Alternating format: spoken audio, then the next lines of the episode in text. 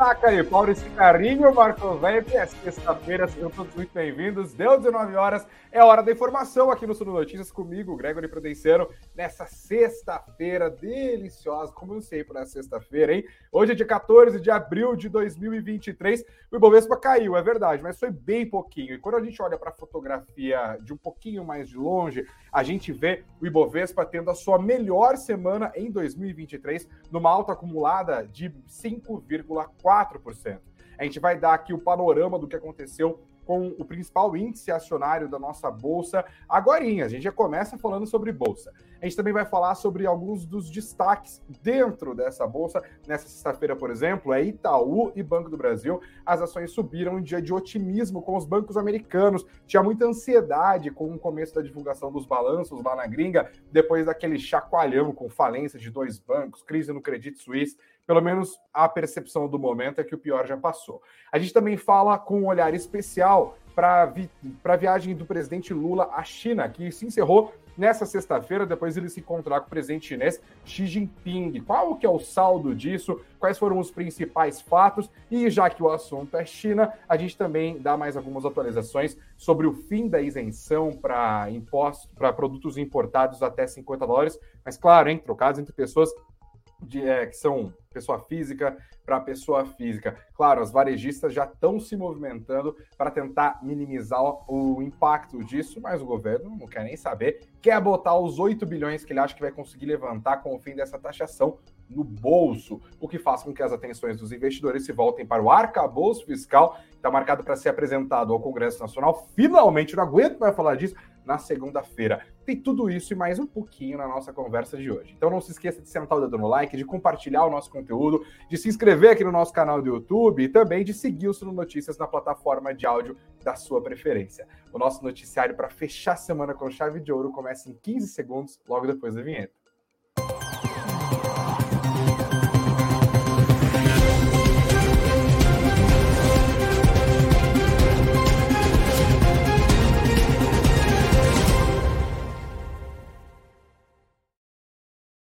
É, investidores, eu quero também saber a resposta de vocês para a nossa enquete do dia. Você que está ao vivaço com a gente no YouTube pode voltar, mas se você não está junto com a gente no ao vivo, eu quero saber o seu comentário também. Eu quero saber como está a sua carteira de ações em 2023, depois desta melhor semana do ano para o Ibovespa. Está no positivo, está no negativo ou está meio 0 a 0 andando de lado? Deixa o seu voto, deixa também o comentário aqui, tá? Deixa boa noite para todo mundo que está junto conosco. Por exemplo, a Nancy Utida, deixando o um abraço dela aqui para mim, para o time do Suno Notícias. Ela disse que a semana foi boa para o investidor brasileiro. Obrigado, Nancy, pela sua participação. O Marcos está deixando boa noite dele junto com a gente também. A Sueli diz que ela foi o like número 9. Façam como a Sueli, senta o dedo no like. O Renato Corrêa está deixando o boa noite dele a todos. Aqui o Thiago Oliveira também junto conosco, tá felizão, porque falou que a semana dele deu green, né? Obrigado. E o Luiz Fernando falando que as ações dele do Banco do Brasil estão deixando ele feliz, que é a galinha dos ovos de ouro dele. Obrigado, Luiz. Valeu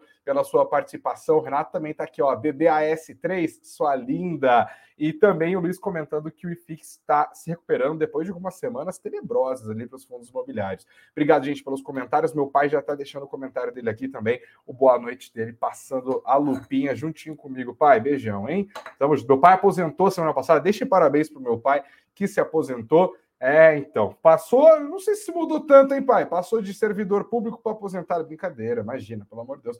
Tem uma audiência enorme aqui de funcionário público. É sacanagemzinha, gente. É só aquela piadinha de boteco, porque hoje é sexta-feira. Parabéns, pai, pela aposentadoria. Deixe parabéns para ele também, por favor. Vamos falar de Bovespa, meu povo? Vamos falar de Bovespa, hein? Apesar da, leva, da leve queda nesta sexta-feira, o principal índice da Bolsa Brasileira fechou a semana em forte alta de 5,41%, a melhor semana do ano para o nosso Ibovespa. Nos três primeiros dias da semana, a alta foi tão firme que chegou a ser de 6% no acumulado, só nesses três primeiros dias. Aí deu uma limada ontem, deu uma limadinha hoje. Os investidores se empolgaram depois da divulgação de dados da inflação de março, abaixo do esperado, tanto nos Estados Unidos, mas principalmente aqui no Brasil. O IPCA foi o que destravou o valor, né? Que acabou trazendo a percepção de que, diante de uma bolsa barata, com PL baixo e tal, era o momento de sair comprando e muita gente acabou também desvoltando a posição. Vou falar um pouco mais sobre dólar logo daqui a pouco. Dá uma olhada comigo aqui no gráfico do Status Invest para a gente ver, olha só como foi impressionante o movimento. A gente está vendo aqui os últimos cinco pregões, né? Então, segunda, terça, quarta, quinta. Que, meu Deus, mas quem que criou uma semana de cinco dias? É por isso que eu tô tão cansado, tô desacostumado. Aqui, ó, segunda-feira, belezinha. Terça foi a divulgação do IPCA. Olha só o que aconteceu. Impressionante. Assim que o IPCA sai, o IPCA sai às nove da manhã, tá? É, o BGE divulga ali logo às nove, a bolsa abre às dez. Então, quando abriu, já abriu naquele otimismo maluco. Então a gente vê uma mudança de patamar, né? Na segunda-feira, a Bolsa Brasileira operando sem muita variação na casa dos 101 mil pontos, e na terça-feira já rapidamente bateu no 105, conseguiu subir de elevador até o 106, perdeu um pouquinho de força e conseguiu fechar ali no 106. Depois, mais um passo dado na quarta-feira, quando chegou a bater os 108 mil pontos. E aí foi limando um pouquinho até terminar agora nos 106.279 pontos. Está aqui o movimento do Ibovespa, vou deixar na tela para você conseguir enxergar juntinho comigo aqui. De fato, mudamos o patamar, tá? Nesta sexta-feira, o destaque positivo vai para as ações do Itaú e do Banco do Brasil, que avançaram depois do início da temporada de balanços do primeiro trimestre de 2023 lá nos Estados Unidos. Isso porque, mesmo com a falência de dois, não foi um só, não, foi o contrário, é, de dois bancos, não foi só um que faliu, não. É, e também o impacto no setor do crédito, também aquela baguncinha que deu o Credit Suisse, que acabou comprado pelo BS. Os primeiros resultados despertaram expectativas positivas para os investidores em relação aos resultados dos bancos brasileiros, tá? E essas ações acabaram se dando bem hoje. Eu vou colocar já já o mapa dos ativos aqui para a gente conseguir enxergar melhor os movimentos dessa sexta-feira. Apesar da melhora do bom humor, aliás, a melhora do humor em relação ao setor financeiro, que é o setor mais pesado de Bovespa, investidores passem a lupa, fiquem espertos ali com o setor de mineração e siderurgia, especialmente as ações da Vale. Esse setor também teve uma escalada, ajudou bem o Ibov ali na terça-feira, especialmente Vale, que é a ação mais pesada, na empresa individualmente que mais pesa na composição do Ibovespa, porque tem uma queda de braço de fatos ali. Primeiro fato que ajudou as empresas de mineração e siderurgia nessa semana, quase todas acumularam alta, inclusive mesmo com quedas razoáveis ao longo dos últimos dias, inclusive nessa sexta-feira. O que? O porto da Austrália, que é o porto que mais exporta minério de ferro do planeta, está fechado por conta de um ciclone. Então, a falta de minério de ferro fez o preço do minério de ferro subir e bateu nas ações dessas empresas que têm grande aderência a quê? Ao preço do minério de ferro. Isso ajuda, mas tudo leva a crer que é, é claro, um movimento pontual ali, que assim que a, o fluxo de minério de ferro da Austrália para a China se normalizar, a gente pode ver uma acomodação nesses valores. E tem uma outra questão também, que são planos do governo chinês de impor um teto à produção de aço. A gente já viu isso acontecer em outros anos, inclusive até para conseguir atingir metas de emissão de carbono, né? A China é um grande poluidor. Vamos ver qual lado vai prevalecer e qual que vai ser o impacto disso nas ações. Nesta sexta-feira, as ações do setor tiveram um comportamento misto, mas os papéis da Vale, como disse o papel mais pesado do Ibovespa, recuaram 0,9%. Tá? Então, esse é o número, vamos dar o resumão do Ibov. Sexta-feira, queda 0,17%, como eu disse, 106.279 pontos. Em abril, a alta acumulada é de 4,32%, o que reduz as perdas do ano a 3,15%. Vou colocar agora sim o mapa dos ativos na tela para a gente enxergar como que ficou o comportamento do Ibov nesta sexta-feira aqui, ó. Peraí, peraí, peraí, botar bem grandão na tela. É isso. Olha os bancos aqui. Aqui você consegue ver comigo, você que está junto com a gente no YouTube e no Spotify também tem opção de vídeo, tá? Dá uma olhada no seu celular se está só ouvindo a gente. Você consegue ver também eu aqui e as minhas olheiras. Não tô com olheira não, que hoje eu botei uma maquiagem aqui, cada dia mais maquiagem. O tempo vai passando, situação difícil. Bom, bancos. A gente vê aqui um destoar das units do Banco BTG Pactual, mas todos os outros subindo firme com destaque, como eu falei, para Itaú e Banco do Brasil. Os papéis da Petrobras avançaram hoje, tá? 1,38 para Petro 4, 1,6% para os papéis ordinários. Vale caindo, setor de mineração e siderurgia divididinho aqui, ó. CSN foi para baixo, os Minas foi para baixo, Gerdau Metalurgia, Gerdau subindo, energia elétrica majoritariamente no positivo. A gente também vê aqui, ó, setor de bebidas, Ambev, né? Basicamente subindo um pouquinho, 0,4%. Madeira e papel, madeira! Suzano foi para baixo junto com a Clabin. E vocês sabem por que, que esse setor tende a ir para baixo em semanas como essa. E a gente não está nem falando das ações em si, a gente está falando do que rolou com a doleta, um fenômeno impressionante. O dólar nesta sexta-feira até chegou a operar em alta durante a manhã e o comecinho da tarde, mas o movimento perdeu força e a moeda americana chegou ao fim do pregão desta sexta-feira em queda. Foi a quarta queda consecutiva. O recuo nesta sexta-feira foi de 0,23% e o dólar terminou a semana nos R$ 4,91. Eu te dou uma doleta, você me devolve 4,9151 esse, investidores, é o menor fechamento do dólar desde o dia 8 de junho de 2022. Na semana, a moeda americana acumulou perdas de 2,83% em relação ao, ao real. No mês de abril, a queda acumulada é de 3,03%, compondo um recuo em relação à divisa brasileira em 2023 de quase 7%, para ser bem exato, 6,91% de desvalorização do dólar em relação ao real. Uma das coisas que ajudou a moeda americana, além dessa maior empolgação com as, a, a própria bolsa brasileira, é o arcabouço fiscal. Ele acabou desvanecendo um pouco as percepções de risco dos investidores, que fez com que parte desses investidores desmontassem posições defensivas em dólar. É mais moeda americana no mercado e assim o preço foi se reduzindo. O dólar termina a semana abaixo dos cinco reais. Se vai ficar assim, no entanto, é uma outra história.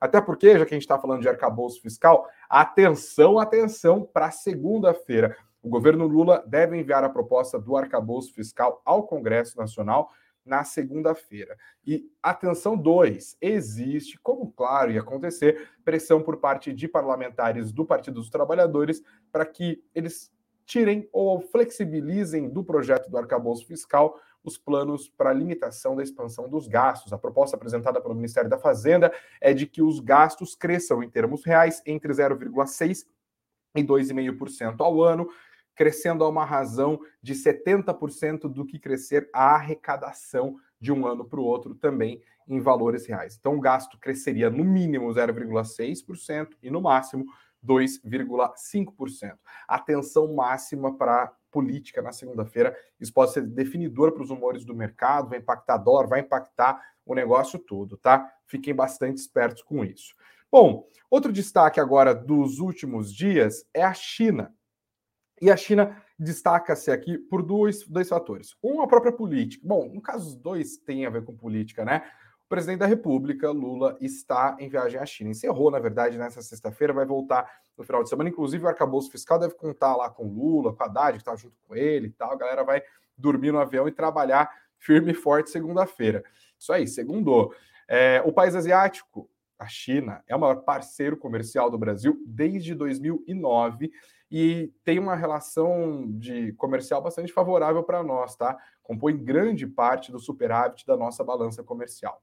Como eu disse, Lula encerrou hoje a sua viagem ao segundo, a segunda maior economia do planeta, e lá ele esteve com o chefe do Partido Comunista Chinês, esteve também com o presidente Xi Jinping nesta sexta-feira, isso depois de participar da cerimônia de posse de Dilma Rousseff como presidente do novo Banco de Desenvolvimento, o NBD, que é o Banco dos BRICS, tem sede lá em Xangai, a Dilma está morando em Xangai agora, tá?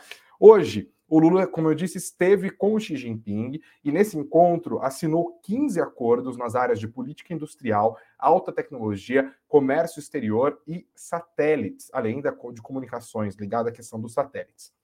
Lula também chamou a atenção dos investidores isso ontem, depois que ele criticou indiretamente os Estados Unidos quando falou sobre a oportunidade do Brasil e da China negociarem entre si sem o uso do dólar. E, além disso, a sexta-feira foi marcada por outras repercussões em relação à política externa, falando aqui da relação entre Brasil e China. Esse encontro foi bastante favorável para os chineses. Isso porque o governo petista reiterou a posição do Brasil como aderente ao princípio de uma só China, ressaltando que Taiwan é parte inseparável do governo chinês. Essa é uma das balizas ali da política externa chinesa. Isso porque Taiwan, que era um, uma, um país. Taiwan tem uma história conturbada com a China, eu estou evitando aprofundar muito aqui, porque eu posso falar bobagem, mas basicamente Taiwan é para onde foi é, o então líder da China quando houve a Revolução Comunista. Tá? Ele foi para lá e Taiwan passou a funcionar de maneira independente da China continental. Taiwan se diz China, a China verdadeira, a China se diz China, a China verdadeira. Só que com o avanço econômico, político e de relações exteriores da China continental, ela conseguiu impor para grande parte dos países ao redor do planeta, isso desde a década de 70, essa política da uma só China, para evitar que outras nações independentes, como é o caso do Brasil, vissem Taiwan e República Popular da China como coisas separadas. Não, Taiwan é parte da China. E a reafirmação do Brasil de que a política de uma só China continua vívida nas nossas relações exteriores é bastante importante dado o contexto em que isso acontece. Acontece em meio às crescentes tensões entre Estados Unidos, a maior potência militar e a maior economia do planeta, e a China, a segunda maior economia do planeta, justamente nas relações entre China e Taiwan. No começo deste mês, os Estados Unidos, inclusive, começaram exercícios militares nas Filipinas, ali pertinho, depois que os chineses fizeram a mesma coisa no Estreito de Taiwan, que tem gerado uma grita por parte dos políticos taiwaneses. O caldo começou a engrossar mesmo entre China e Estados Unidos em relação a Taiwan, quando a então presidente da Câmara dos Representantes, que é o equivalente à Câmara dos Deputados dos Estados Unidos, a democrata Nancy Pelosi, visitou Taiwan, o que deixou os chineses enfurecidos. Outra questão: o Lula tem evitado criticar publicamente a China no que tange a guerra contra a Ucrânia, o que contraria os interesses da política externa americana. Os Estados Unidos praticamente lideram as nações envolvidas em suas sanções econômicas contra o país de Putin, mas os países dos BRICS ali não estão se metendo nessa história. Até porque as sanções econômicas impostas pelas grandes democracias, economias ocidentais contra a Rússia fortaleceram o papel da China nas relações com a Rússia. Boa parte dos produtos russos, das commodities principalmente, que a Rússia exportava para essas economias e esses países desenvolvidos ocidentais, agora estão parando nos portos chineses, com destaque inclusive para o petróleo. A Rússia é um grande produtor de petróleo, então, de certa forma, é como se a China estivesse financiando o regime do Vladimir Putin, embora oficialmente a China também tente se manter como neutra quando o assunto é a guerra na Ucrânia, evitando condenar firmemente a postura russa, mas dizendo que é favorável à paz entre os dois países. Essa postura de alinhamento do Brasil com a China pode acabar sendo lida como uma aproximação ou até mesmo uma provocação aos Estados Unidos por parte da maior economia do mundo. E o assunto ficou tão em voga nessa sexta-feira que a galera saiu ali chamando os bombeiros. Um desses bombeiros é o próprio ministro da Fazenda, Fernando Haddad. Ele negou que esteja havendo um mal-estar com os Estados Unidos por conta da viagem de Lula à China. Falou: não, nada a ver, nada a ver, não tem nada a ver. Ele pontuou. Peraí, eu dar uma pequena tossidinha aqui. Ufa, pronto, pega a garganta.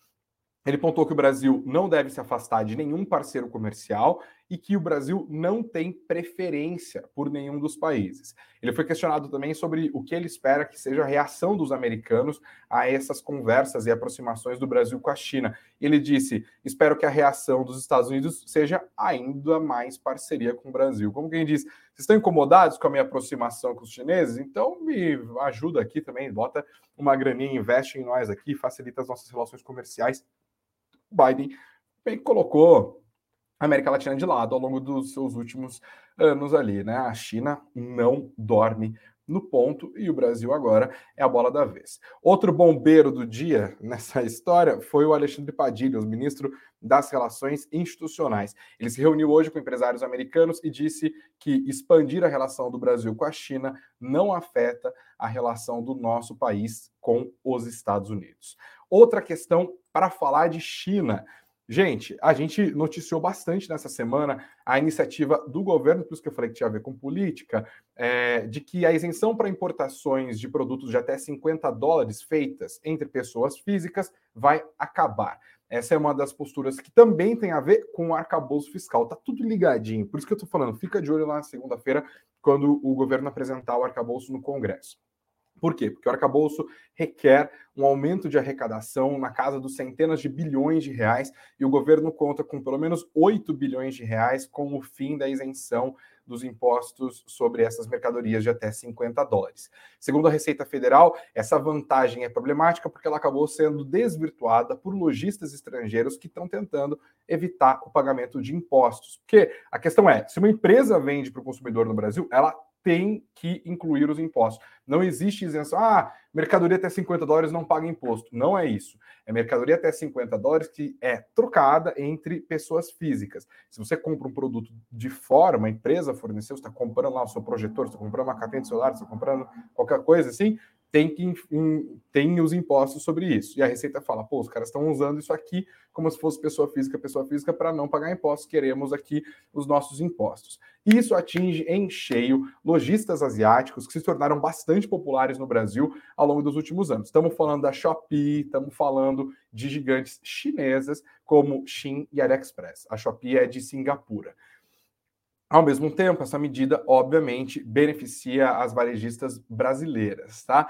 A reação, investidores, veio ainda nesta semana com matéria publicada hoje no Valor Econômico, dizendo que as empresas asiáticas estão procurando o governo Lula para tentar alterações na medida provisória que deve dar fim a essas isenções. E falando desses acordos que foram firmados entre entes brasileiros, entes chineses, nessa visita do Lula à China, outro destaque do valor é essa matéria, dizendo que os Correios e o braço do Alibaba Group fecharam um acordo é, de cooperação aqui, justamente em meio a esse aperto da fiscalização. Estamos falando do acordo entre os Correios e o Cainiao Network, que é o braço de logística do Alibaba Group, que é gigantesco também, é, com atuação em toda a Ásia e ao redor do planeta. Vamos ver se essas empresas vão conseguir ter força política para tentar minimizar os estragos. E vamos saber também qual é o tamanho dos estragos é, depois que o governo assinar essa medida, que a gente ainda não sabe exatamente quando vai começar a valer. Mas esses assuntos todos devem acabar funcionando como uma espécie de herança para o noticiário econômico e político da semana que vem.